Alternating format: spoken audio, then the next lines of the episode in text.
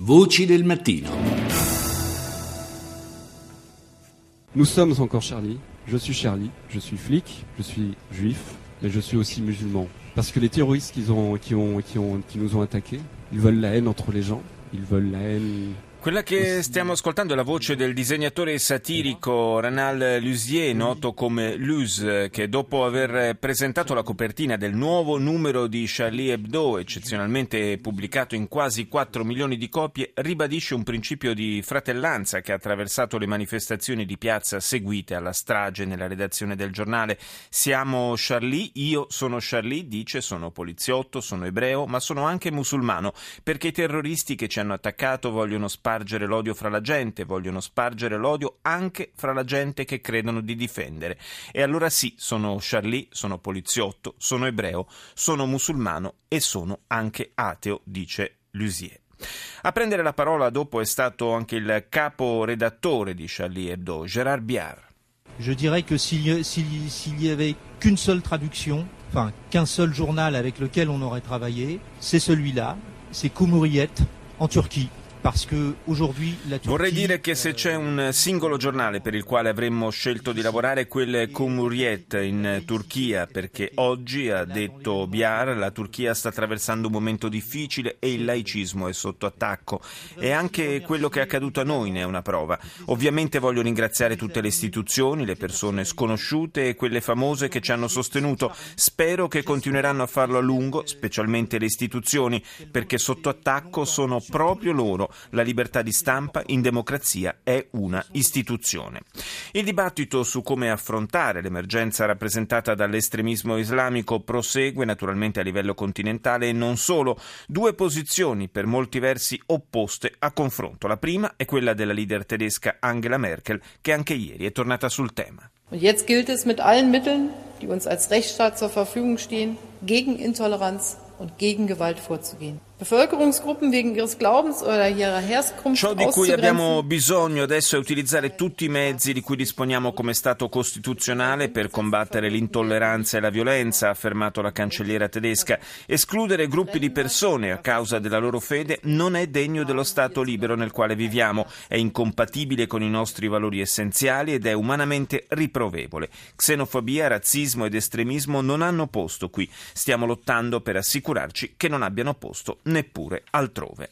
Diametralmente opposto il punto di vista espresso sempre ieri dalla leader del Front National, Marine Le Pen. Le fondamentalisme islamiste, cher monsieur, est le cancer de l'islam.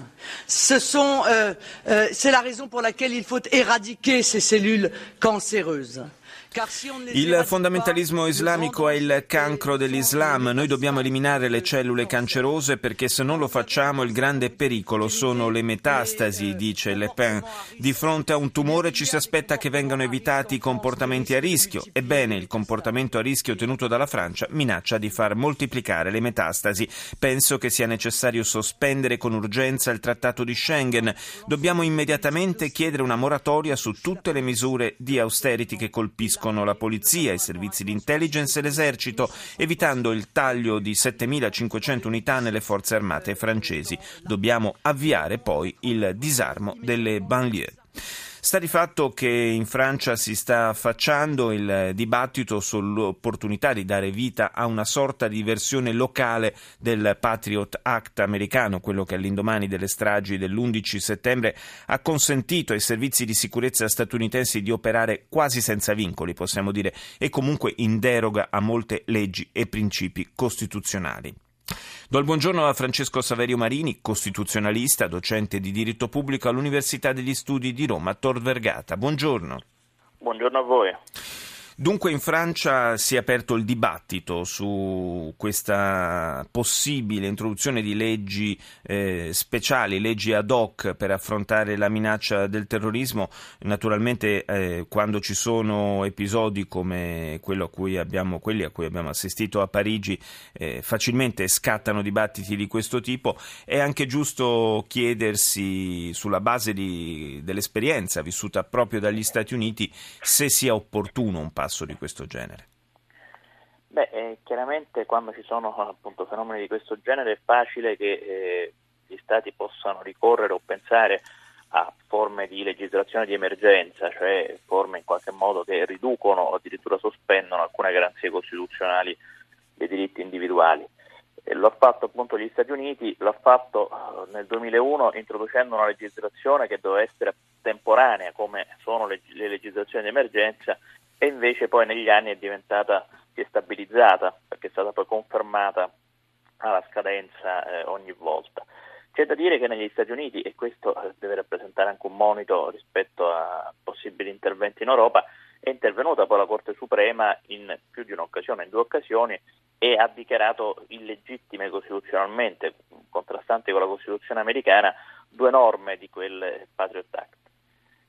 Devo dire che eh, rispetto agli interventi di cui eh, si parla, almeno non c'è ancora un testo definito, però ecco, rispetto agli interventi di cui si parla in Francia non mi sembra che ci siano eh, ipotesi di contrasto con la Costituzione mm. francese né con la Convenzione europea dei diritti dell'uomo che rappresenta un parametro per tutti gli stati firmatari, che sono la maggior parte degli stati europei. Sì, fra l'altro, fra l'altro, appunto in un contesto europeo sarebbe più complicato muoversi al di fuori del perimetro tracciato proprio dalle, dai trattati e dalle convenzioni che eh, coinvolgono tutti i paesi del continente. E, uno degli elementi comunque del dibattito è anche quello, la domanda insomma, che ci si pone, ma in fondo cedere parte della nostra libertà per contrastare il terrorismo non significa un po' darla vinta al terrorismo?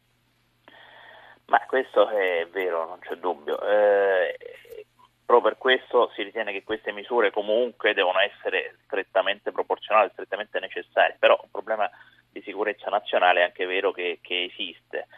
Ed è un problema che gli stessi trattati, la stessa Convenzione europea dei diritti dell'uomo, la, la CEDO come la Carta eh, europea dei diritti prevedono, nel senso che ehm, imiti alla libertà di circolazione, al rispetto della vita privata e familiare, cioè la privacy o la libertà stessa di, di, di pensiero e di religione, prevedono sempre la, la, la, possibilità di limitazioni, per quanto previste dalla legge, necessarie in una società democratica per assicurare la, la sicurezza nazionale.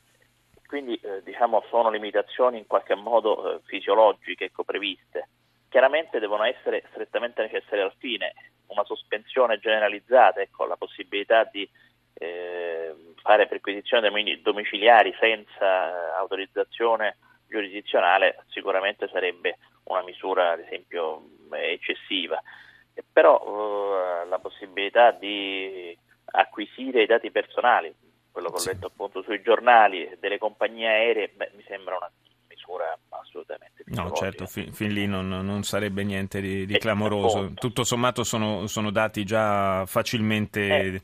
Eh, disponibili, insomma, quindi non, non sarebbe... Ma no, non sono nemmeno dati sensibili. No, appunto, appunto. Io ringrazio Francesco Saverio Marini, docente di diritto pubblico all'Università degli Studi di Roma Tor Vergata, per essere stato nostro ospite.